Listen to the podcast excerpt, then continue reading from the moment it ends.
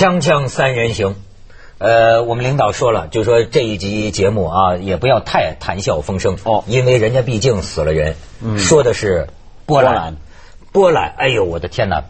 我觉得这是个什么样的悲剧呢？就是说，怎么一个国家的这个这个，算是一个国家的高层，全在一个飞机，全在一个飞机，什么空军总司令、总统，呃，还有什么这个银行中央银行行啊，长，央行行长，呃，不是是是中央银行还是国家银行？国家银行嘛行长嗯，嗯这一飞机精英里的精英，而且他们就说呀、这个冥冥之中啊，他们去那个卡廷惨案纪念多少周年？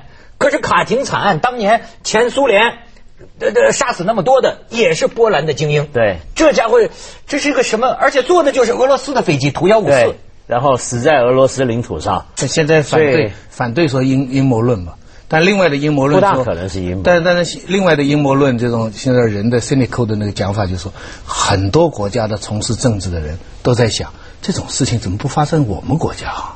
哎呦，你不要，咱不要说那个什么国家政治的，我就想起来啊，要不然就是说我们凤凰有个领导，我觉得就有先见之明，就是你知道早年间。早年间，我们去一个城市啊，去呃台庆啊，或者是什么广告演示会的时候，那个时候全体主持人都坐一架飞机嘛。那个时候我就记记得有这个一个领导，他很担心，他说：“哎呀，这个全台主持人坐一个航班呐、不太好会吧？真的。”真的，原来是这样。我说我们现在都不坐一个所以你看我们的纪律，我们的主持人从来都不不不不会全体坐一个飞机。我们现在对每次都是好像秘密行动一样，没错批那么去一个地方的，这个台庆这个你啊什么，你知道，看来这个凤凰比波兰还好，比波兰比较有考虑的计划周到，对吧比较周到啊考虑点的周到。不是我跟你说啊，他这个，咱咱们先看看他这个飞机啊，这个这个英国伦敦的航空专家呃讲这种，哎，你看啊，这个这个这个波兰的国葬，嗯运回来的，嗯对运回来运回来。人家这个波兰就是全国人民就陷入悲痛之中啊。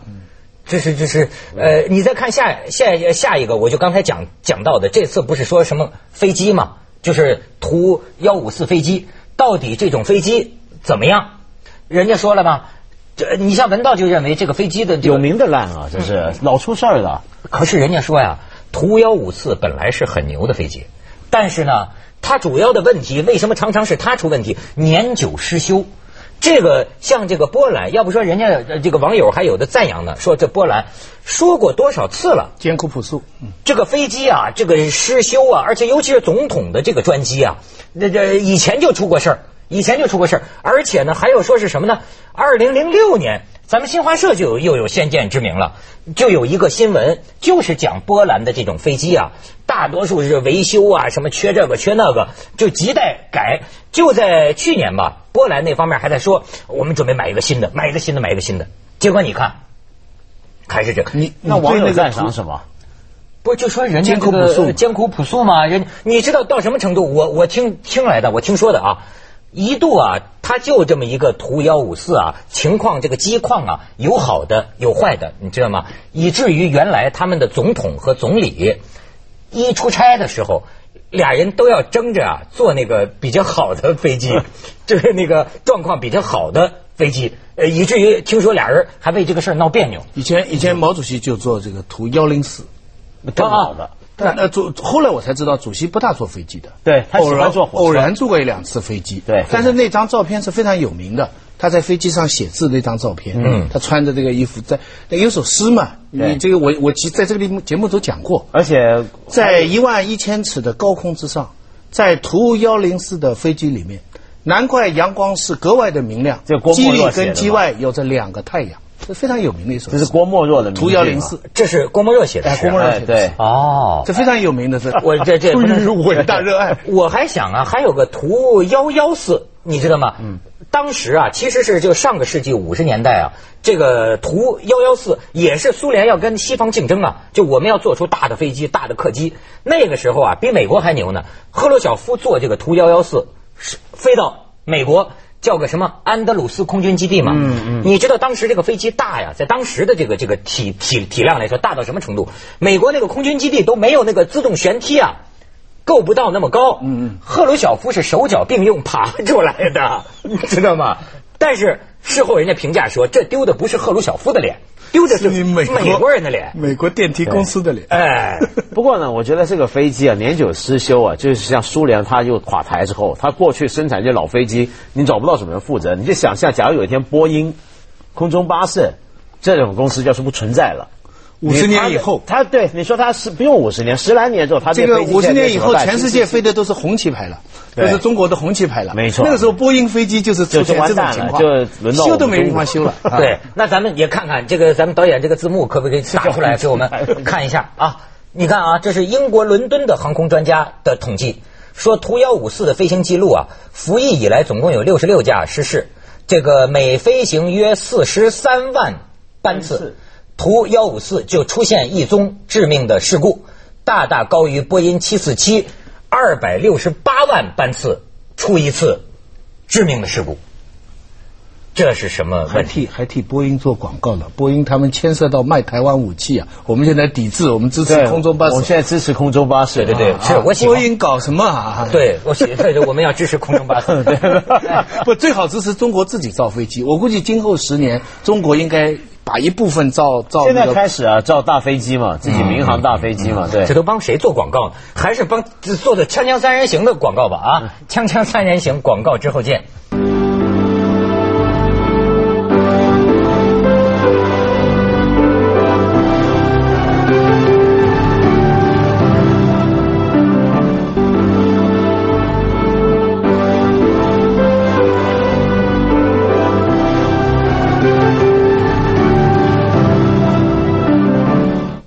这次坠机事件当然是国际性的悲剧，对吧？咱们要向人家表示这个哀悼啊。但是呢，我觉得这个有有的时候哈，这个对人的幽默呀，也别太苛求。因为啊，我发现人呐，真是一种情境动物，在追悼会里哭也是真心的哭，哭完了之后回来到了一个朋友聊天的另一个场合，讲起死人的事儿，未免也有点开玩笑。呃，这都是人就比较正常的一个一个多面性。所以说呢，我为什么绕这么大圈啊？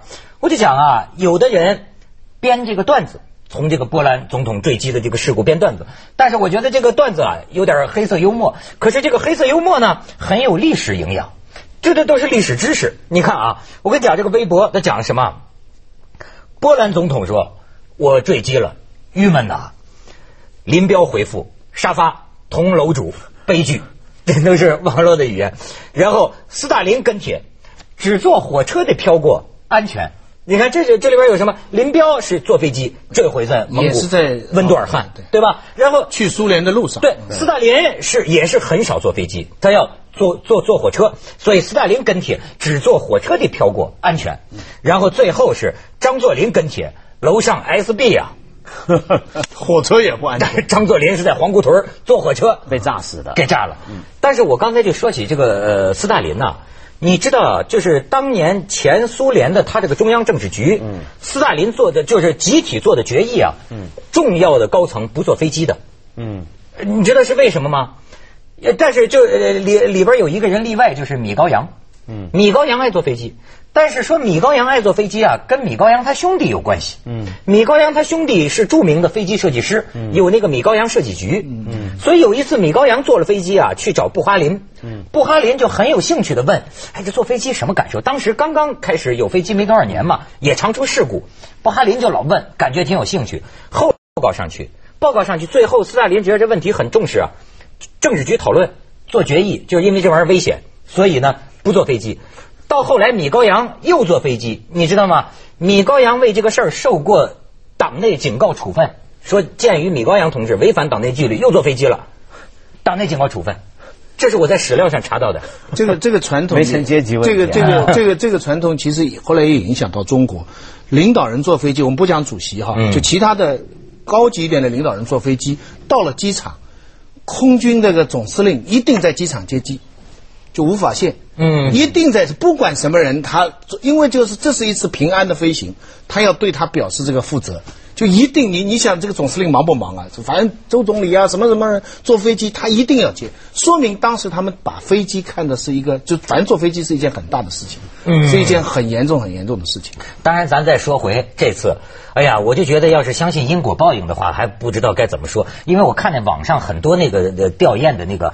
感觉波兰这个总统是个好人呐，对，对他们是吧？们两兄弟嘛，啊，这是个两兄弟。传奇嘛，双胞胎长得一模一样，长得一模一样。嗯。而且现在很惨的，就他们母亲就是心脏病发，在医院，那么本来就在重病之中，加护病房，还不知道这事儿。这个现在是弟弟啊，要瞒着母亲，就是不让他知道这个哥哥的事，还不让他知道。但反正他们这两兄弟在波兰是很传奇的，就当曾经年说是曾经一个当总统，一个当总理，俩人长一模一样。然后呢，这个呃总统跑到欧洲去开会，然后德国的记者采访说：“请问你跟我们这个德国总理默克尔那个昨天会谈谈什么？”他说：“那是我们，那是我兄弟谈的，这 这个长得一样，长得真是一样。嗯还老是问问题最严重，你别说双胞胎啊，一起在台面上活动啊，就不应该穿一样的衣服，他俩还老穿一样的衣服，嗯所以有时候一出来是怎么回事不，？你反过来，你看到这个世界的传媒的这个怎么叫冷热啊、像这种事情，如果是发生在别的国家或者大一点的国家，那是无数的新闻制造出来。可是直到这个飞机，我我我不知道你们之前知道不知道，就直到这个飞机这个出事情。我就没听到过他们两兄弟这个这个双胞胎的这个一起总理总统的这个新闻啊，怎么会呢？那可见你平常太不关心这个第三世界，对啊我这而且还不是第三世界。对你要知道波兰这几年很值得重视，为什么？你知道零二零零九年，欧洲唯一录得经济 GDP 正增长的国家是波兰。哦，是吗？嗯，我只有一个，就你二零零九大家都衰退嘛，就只有它正增长。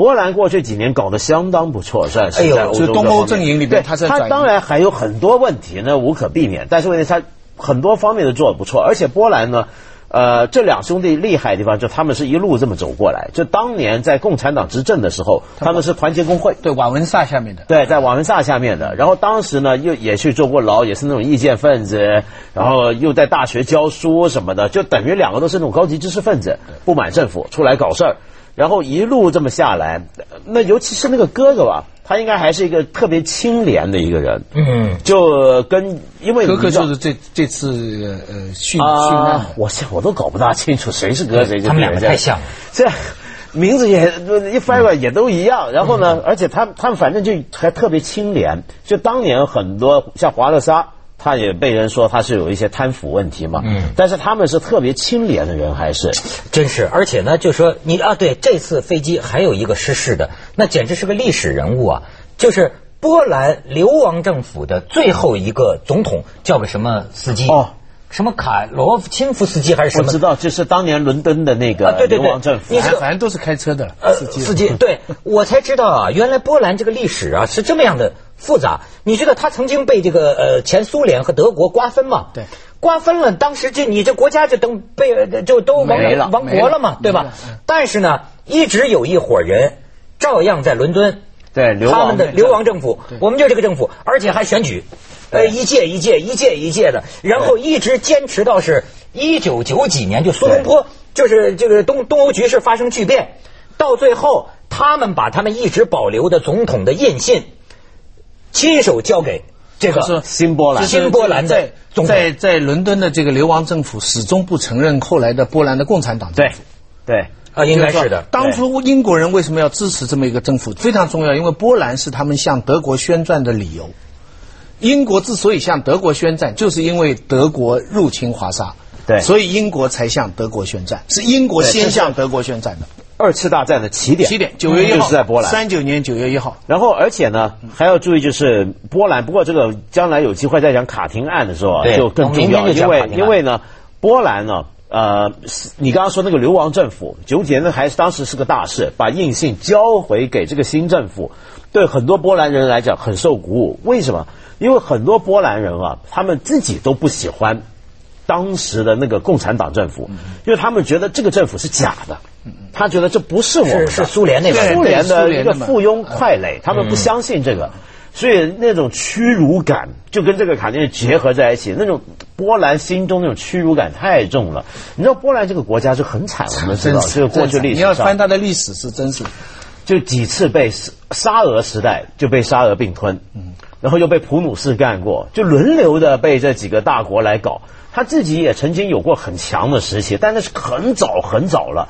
对不对？像他中世纪的时候，他有个很很好的大学在 Krakow，嗯叫克拉科夫嘛，对吧？嗯嗯那是个大学城。后来就是团结工会的发哎，源地。对对对，那是他们高级知识分子、民间反抗力量的集中地。对，那那个地方是个大学城，那里面有几家大学是很古老，大概是欧洲最古老的大学之一，是很厉害的。所以呢，我在网上还看见一个，当然他们这个意识不正确啊，但是就开个玩笑，有的网友就调侃，就说波兰历史上属于东西强权。不是东边搞他，就是西边瓜分他，受欺负啊！在这样的一种夹缝当中啊，但是仍然这个文化、艺术、科学有世界性的成就。你比如肖邦，对吧？世界性的成就。他说，但是呢，韩国也是在东西强的这个呃，比如说日本呐、中国呀，这个这个这个怎怎怎怎么说呢？呃，对家之下，但是呢，韩国这方面文化艺术哈，好像这个成就啊没有那么那那么牛。说为什么呢？答案是韩国人说。波兰人是韩国后裔。锵锵三人行，广告之后见。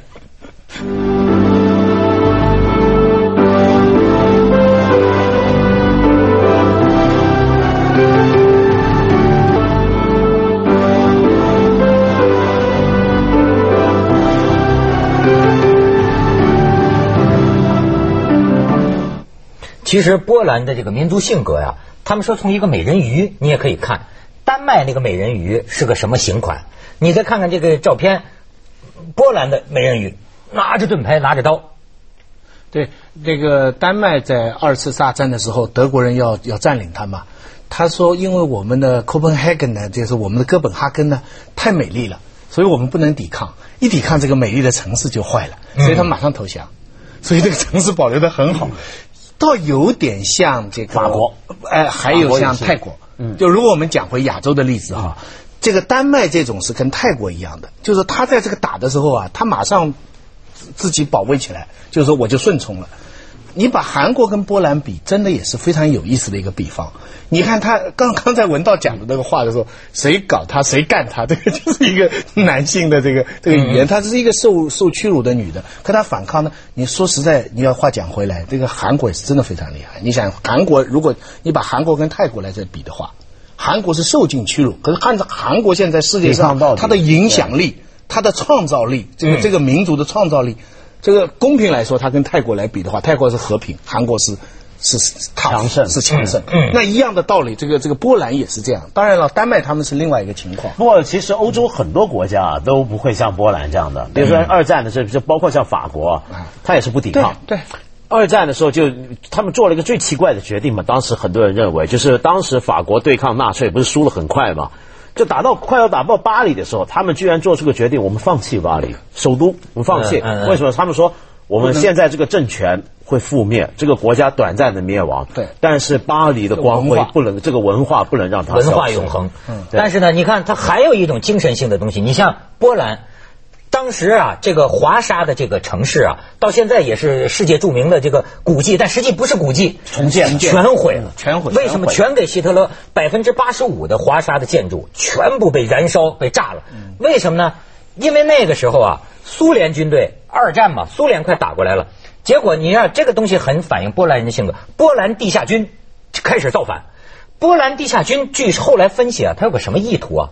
他不想等到苏联红军打过来，嗯，他想在苏联红军打过来之前，他先造反，把希特勒赶出去，这样他就不会被苏联来了又把他给占了。他实际还有个独立的心思在里边，但是就因为这么反抗，好家伙，这个希特勒炸的，就是完了之后说英雄的波兰人民呐，重建华沙呀，这波兰人民根据自己的记忆绘这个图纸，画出的这个图纸上百吨重，就按照他们记忆中的华沙重新建起，太厉害。太厉害了，这个而且而且波兰人啊，他军事上的失败啊，有时候你真不知道该怎么讲。你比如说二战的时候，两边夹击他，你知道当时他们做的一个策略啊是很怪的，就你本来你应该采取策略性的防守的打法。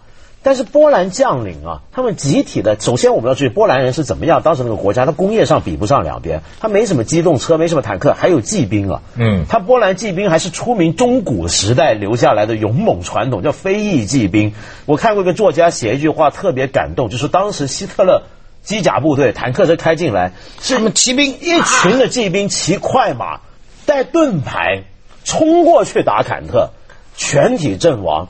然后呢，而且波兰将领向来相信进攻不防守啊就谁打过来他先打人，他他你他这个很怪，他们没受《孙子兵法》的影响。但是但是三九年九月一号几余下来的几天的在波兰，呃地那个土地上发生的事情，是现代战争的最好的教科书。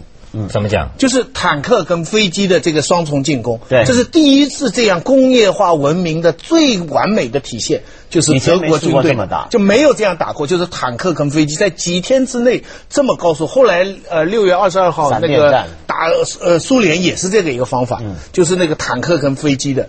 这个到现在是现在世界上打仗，除了你动用核弹导弹以外，基本上还是坦克飞机这个作战方式。这个作战方式就是三九年九月一号德国呃创出来的。哎，就德国创出来的。你想当时啊，这个两军差异啊，我看过一个纪录片，就不说波兰了，就当时德国刚刚打苏联的时候，嗯，哎呦，我就看着苏联那个老兵回忆那个惨呐、就德军一下进入苏联边境啊非常快你知道一开始苏联成建制的都没枪，没枪，然后后边逼着往上冲。德国人呐、拿着那个机关枪啊，都不知道该怎么打，因为看见对面的苏联军队啊，赤手跑赤手跑过来，跑过来干什么来了？你就是你就这那么打的，怪不得当时给德国人就一成百成几十万几十万的俘虏啊，连枪都没有。所以那个时候啊，我觉得苏联能够胜德国啊，最后啊，就还是有几个很特别的关键。就本来你牌面上看德国会赢苏联的，当时，嗯因为德国我觉得犯了一个很大的错误，就是希特勒硬是要打莫斯科，硬是要打圣彼得堡，他这其实只打了莫斯科就完了，他硬是要分兵。就希特勒野心大，而且我觉得斯大林也犯了很大错误，就斯大林把以前老红军的元帅都干掉了，其实是要。